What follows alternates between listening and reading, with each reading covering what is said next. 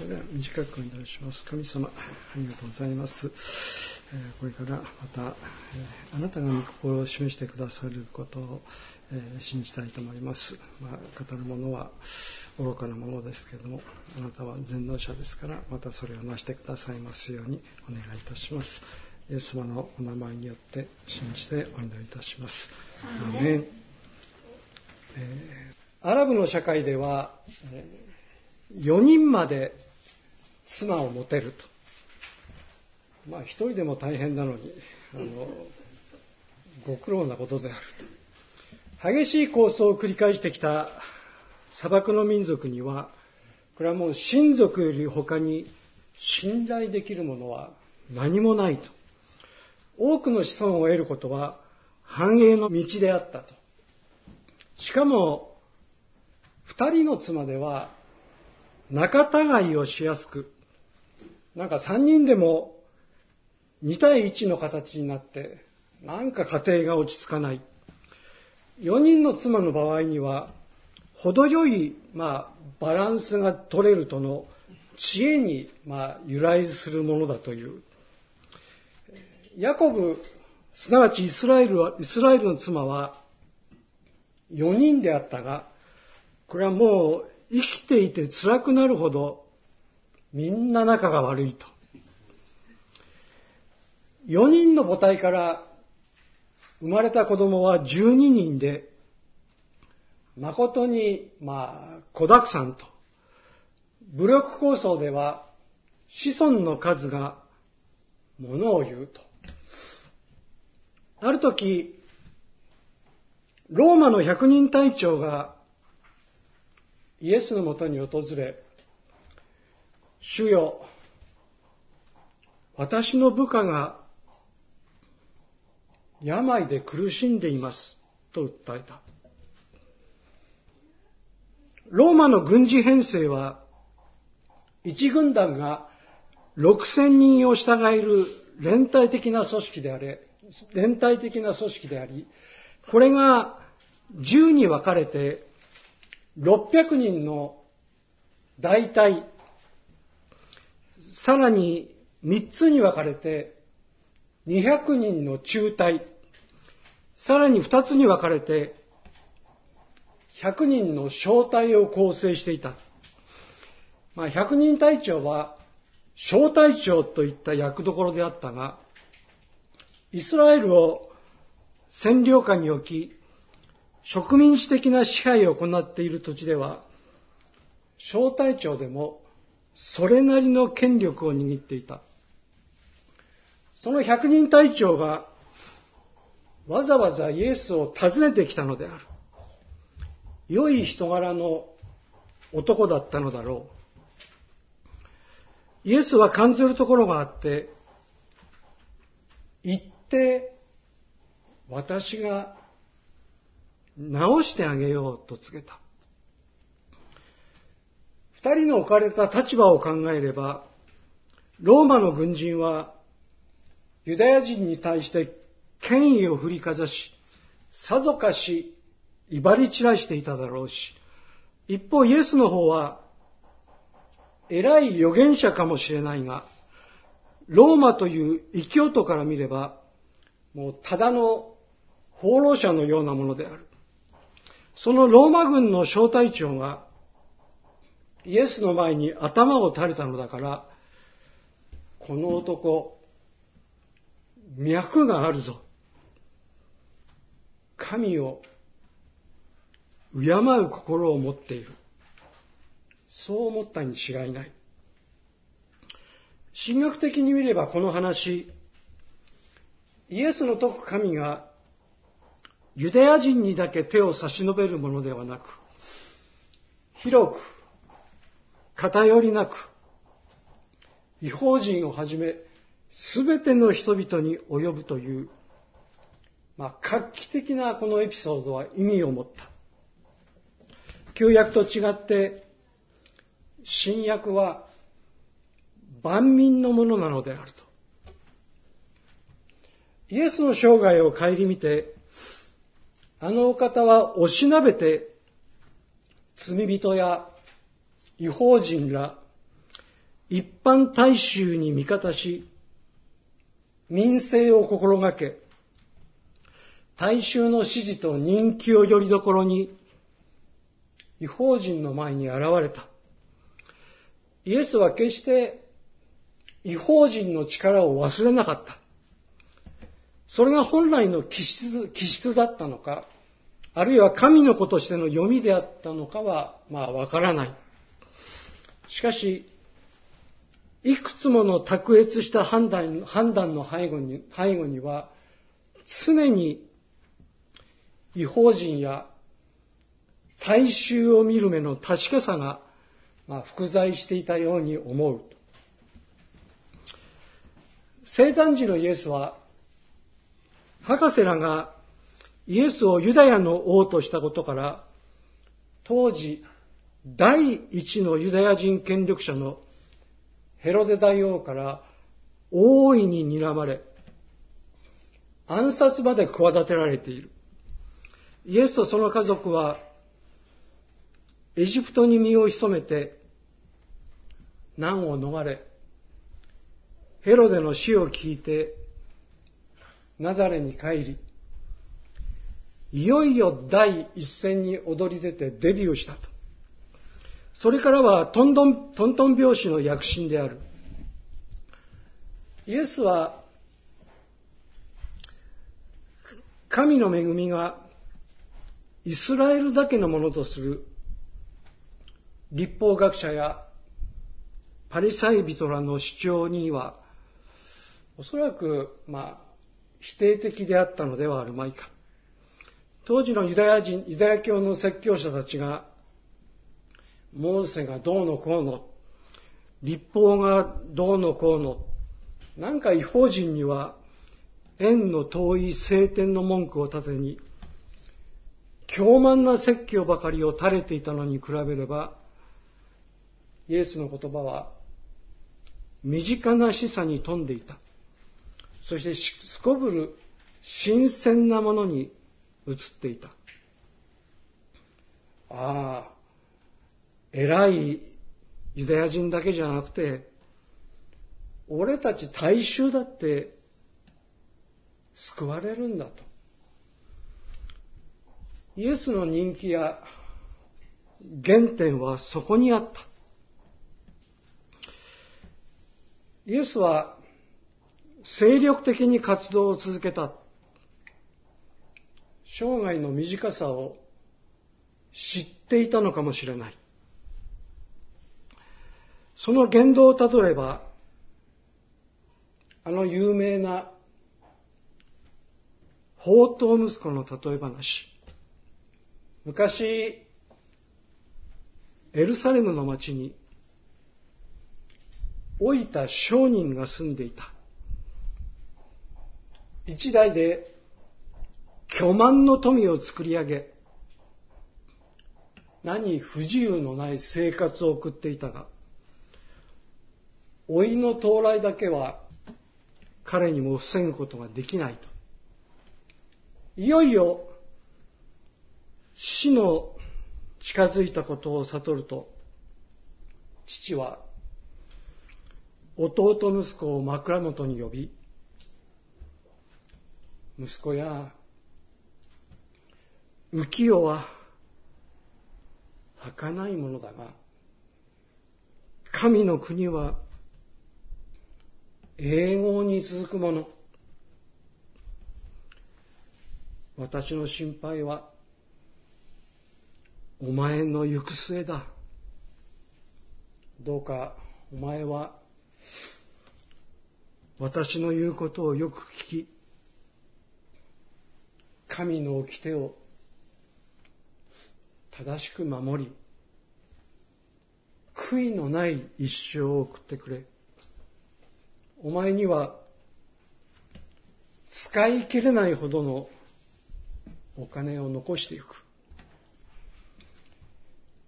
イスラエルの神をあがめ、戒律を守り、人柄の立派な人とだけ付き合うようにしなさい。貧しい者には恵みを垂れ、かりそめにも品性の癒しいものを共にしてはいけない。それから、お前の妻は心根心根の良い女だから、大切にしなさい。私はあの世で、いつもお前たちの、お前たちが幸せであるように祈っていると。そう言って、眠るように息を引き取ったと。何の話かなと思ったかもしれませんか。使い切れないほどのお金。これを推定するのは、まあ、なかなか難しいと。その気になれば、マンションにフェラーリ、もう一週間で2億も3億も使えるご時世である。しばらくは父の死を悼み、喪に服し、敬虔な日々を送っていたが、40日を過ぎると、悪い友達がやってきて、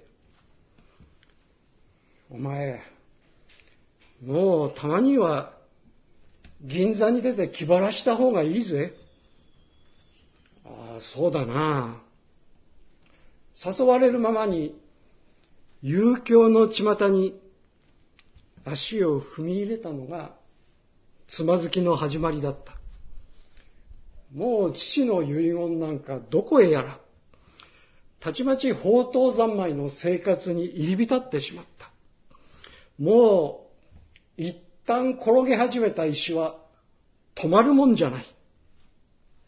この息子、さぞかし欲望に歯止めの効かない弱い性格の持ち主だったんだろう。毎晩、夜の銀座でも気違いじみたどんちゃん騒ぎを続けるうちに、もう、有金は底をつき、じゃあ、ロレックスの時計を売ろう。フェラーリを売ろう。もうタワーマンションも売っちゃおう。とうとう自分の住む家さえ他人の手に渡ってしまった。ここまで落ちぶれれば、貧乏神はさらに速い足取りで彼のもとへと近づいてくる。ついには、その日の食べ物さえ、なくなってしまえ。もう豚から餌を奪って上をしのぐようになった。もうバカ息子は今更のように自分の愚かさを後悔したが、もう間に合わない。いや、俺にだって誰か恵みを垂れてくれる人がいるさ。何のあてもないまま、ただ思いがけない幸運が降ってくるのではあるまいかと、儚い期待を抱いて、半ば無遊病者のようにさまよっていると、ぱったりと父親の使用人と出会い、おや、お坊ちゃんじゃありませんか。どこに行ってたんですかずいぶん探しましたよ。さあ帰りましょうよ。お父さんがお待ちになっておられますから。あれ？なんかさっきお父さん死んだんじゃなかったのかなと。まあ、あの、あんまりいちいち細かいことは詮索せずに、えー、楽しいお話をこのまま進めましょう。メッセージは何を語るのかが前提であるから、それが決まってから、いかに語るべきかの、まあ、説教技術の問題となってくる。メッセージは、まあ、やっぱり聞いて面白くなければならないと思うから、まあ、私はこの筋やプロットにできるだけ物語性を持たそうとしている。結論として一体何を訴えるべきか。これにカタルシスを加えるためには筋の中にまあ空想を交えたりしてメッセージの雰囲気をできるだけ盛り上げ聴衆がその話の中から自分の人生を感じられるようなものを理想としたいと。聴衆が聞いていてもう辛くなってしまうようなものはどうしても避けたいと。メッセージの着想というものは深刻な顔をして考えるものではないと。もう無理に考え出そうとしている間は、深刻な顔に押さえつけられて、その狭い中で、ああでもない、こうでもないとなる。どうしてもこうメッセージの支度が途中で止まってしまう、まあ、滞ってしまうことがある。結論に向かってこの話のプロットをどう進めていったらいいんだろうかと。一向にこう筋が見えなくなってくることがある。疲れ切って、いや、もうメッセージの筋なんか、もう考えまいと思いつつ、なんか気がつけば、突拍子もないような空想に、まあ、活路を見出したりしている自分がいたりすると。そんな経験もあって、メッセージの筋には、まあ、突飛な空想に頼りがちになったりもする。死んだお父さんが生きていたりもする。経験が重なる重なると、それは信念になる。自分の経験から得たヒントは、なんとなく強いと。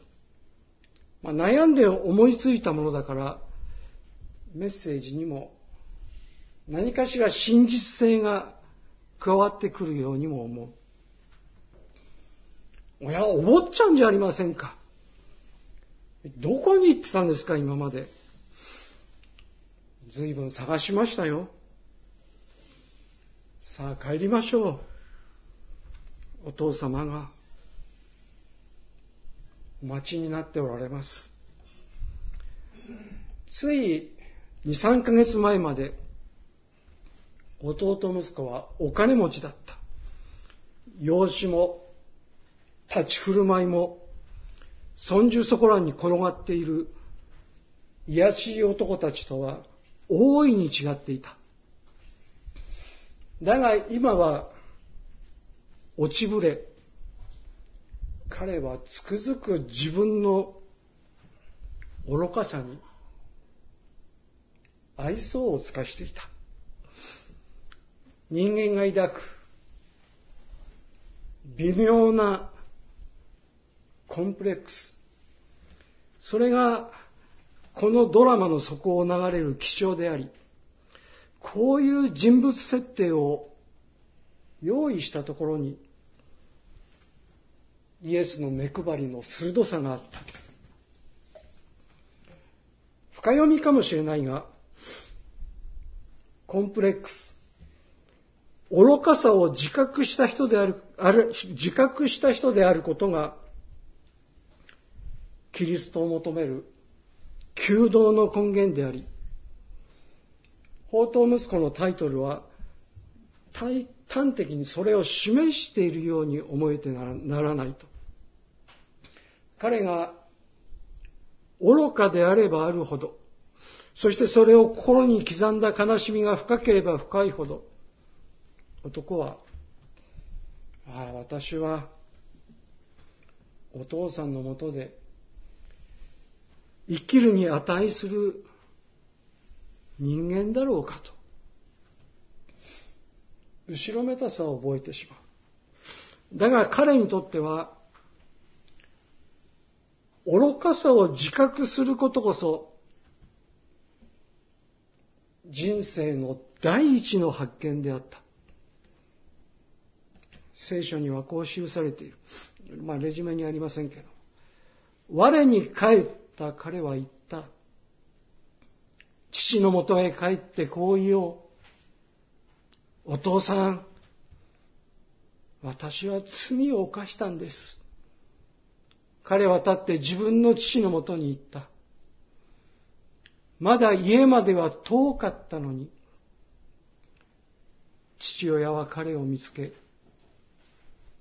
かわいそうに思い、走り寄って彼を抱き、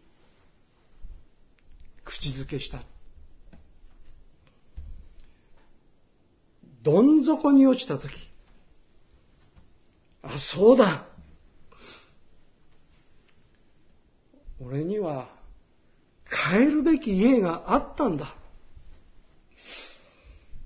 親父、ずいぶん心配してるだろうな。初めてそう思ったというんです。一方、お父さんも、息子の帰りを毎日待っていた。そしてとうとう、息子の姿をはるか遠くから見つけて、走り寄って、息子を抱擁したという。見事な再会であり、和解であった。素敵なお父さんだった。イエスは、神とはこのお父さんのような存在なんだと。罪人や大衆らに訴えた。で、ここで、イエスの話をよく聞いてみれば、息子は二人登場しているではないか。兄と弟である。今までの話は弟である。次にイエスの言葉は、兄について語る。主役は兄か、弟か、それともお父さんか、それについての考察は、もうこれはもうなかなか難しい。だが、イエスの中で、そのキャスティングは明確であった。弟息子は、違法人、まあ違法人教会を表し、兄息子は、イスラエル。お父さんは、神である。まあ主役はさておき、配役は明らかだった。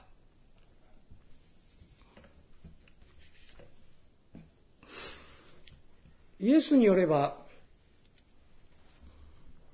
遺産の相続権は、まあ、これはもう二人にあったが、弟の方が生前贈与を迫ったことになっている。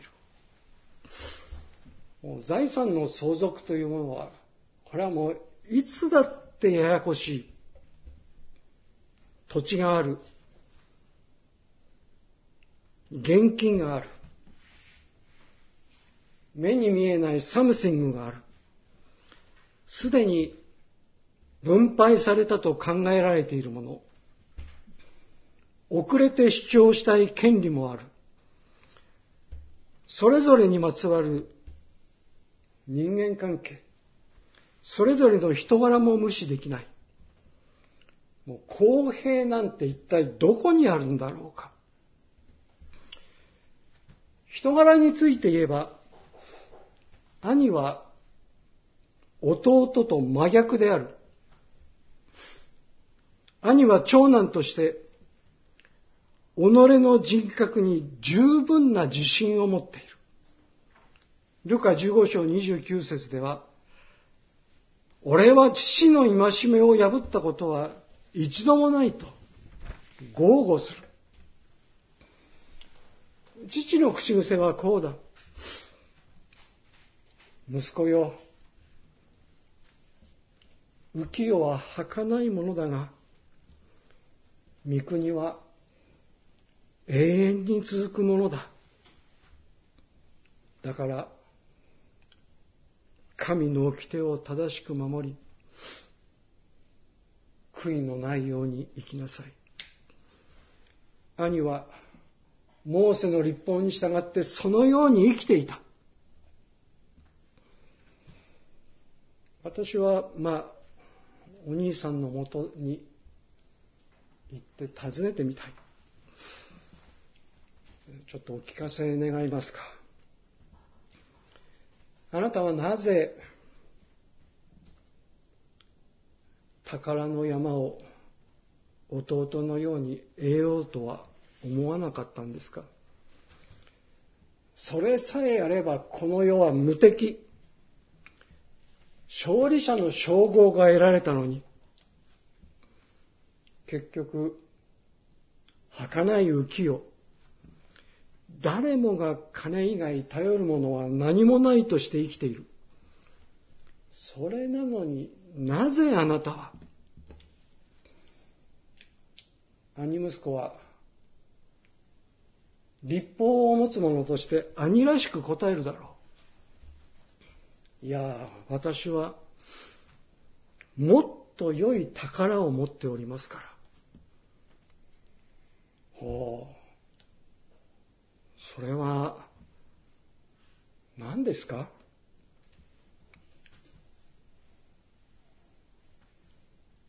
立法に従い正しく生きることです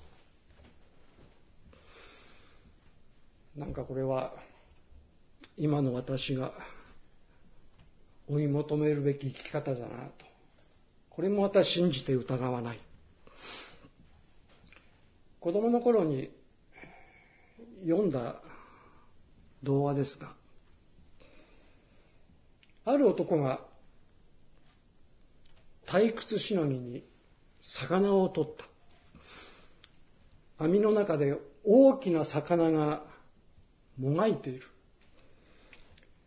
ナイフで腹を裂くと、なんと胃袋の中から王様がなくした指輪が現れた。見るからに豪華な指輪である。何か魔力を秘めているような、そんな気配もある。男は町に戻って、魚の腹の中からこんな指輪が出てきましたよ。と、町人に示せば、人々が言うには、その指輪は、王様の指輪で、何でも時価数十億円は下らないとか。じゃあ王様困っちゃってるだろうから、返してあげないとね。男はのこのこ王の館に向かった。王よ、実に思いがけない拾い物をいたしまして。ほう、なんじゃ。この指輪を返しに参りました。お前その指輪の価値を知っているのかはい、何でも数十億円は下らないとか。それをわざわざ返しに来たんだな。はい、その通りでございます。兄息子と、あ、弟息子と、兄息子。イエスの頃は弟息子の中に違法人の姿を見ただろうし、そして兄息子の姿の中に神の掟とモーセの立法に生きるイスラエルらしさを見る見ていただろう。イエスはそんなプロットを抱いていただろう。我々弟息子、違法人は、イスラエルに与えられた人間が人間であり続けるために守るべき神の掟、立法を持たない。だから欲望に歯止めの効かない生き方に溺れてしまう。違法人百人隊長は、ローマの兵を統率する者として、多くを殺し、略奪もしただろう。だが自分の愚かさを見て、イエスのもとへ帰った。一方、兄息子イスラエルは、神の掟、立法に固執するあまり、己の人格にあまりにも自信を持ち、イエスのもとに帰ろうとはしなかった。今日の違法人教会には、神の掟、立法を持つイスラエルを悪とする趣のようなものが大いにある。これは歪んだ違法人気質である。尋ねようと。違法人教会は本当に正直に生きているんだろうかよく聞いておくれ。浮世は儚いものだが、キリストの国は永遠に続くものだ。神の掟を正しく守り、貧しい者には施しを垂れ、仮にも品性の癒しい人を共にしてはいけない。お前の妻は心根の良い女だから大切にしなさい。人生も晩年に差し掛かればもう大概罪を犯し許されながら生きるよりもイスラエルのように神の掟と向き合って正直に生きたい。兄息子イスラエルはあまりにも神の掟に固執すぎて現実離れをしている様子もある。だがイギリスにはこんなことわざがある。一日だけ幸福になりたければ、床屋に行け。一週間だけ幸福になりたければ、結婚しろ。一ヶ月なら、馬を買え。まあ、馬は多分車のことだろう。一年なら、家を新築しろ。だが、一生幸福でありたいなら、正直な人間として生きろ。おや、坊ちゃん、今までどこに行っちゃってたんですか？ずいぶん探したんですよ。さあ一緒に帰りましょうよ。主イエス様がお待ちになっておられますから。あのお方の前に出て、正直に生きることこそ違法人教会の進むべき一つの道だろうと。教会といえどもとにかくこの世の中は怪しい魔力に満ち世界も日本も昔持っていた優雅さを失った。一言お祈りいたします。私はお父さんに仕え戒めを破ったことはありませんと。兄息子またイスラエルの告白ですけれどもまた日本人教会はこれまで立法をかたくなに守る。イスラエルに対して蔑むようなところもありましたけれども私たち違法人教会は本当に正しく神の前に生きているんだろうかと。もう一度また私たちの心の中に一つの問題提起を与えてくださってありがとうございました。人生の晩年を迎え罪を犯して許されながら生きるよりも本当にイスラエルのように神の掟の前に正直に出てあなたに喜ばれるよう生きていくことができるように導いてください。尊いイエス様の皆によって信じてお祈りいたします。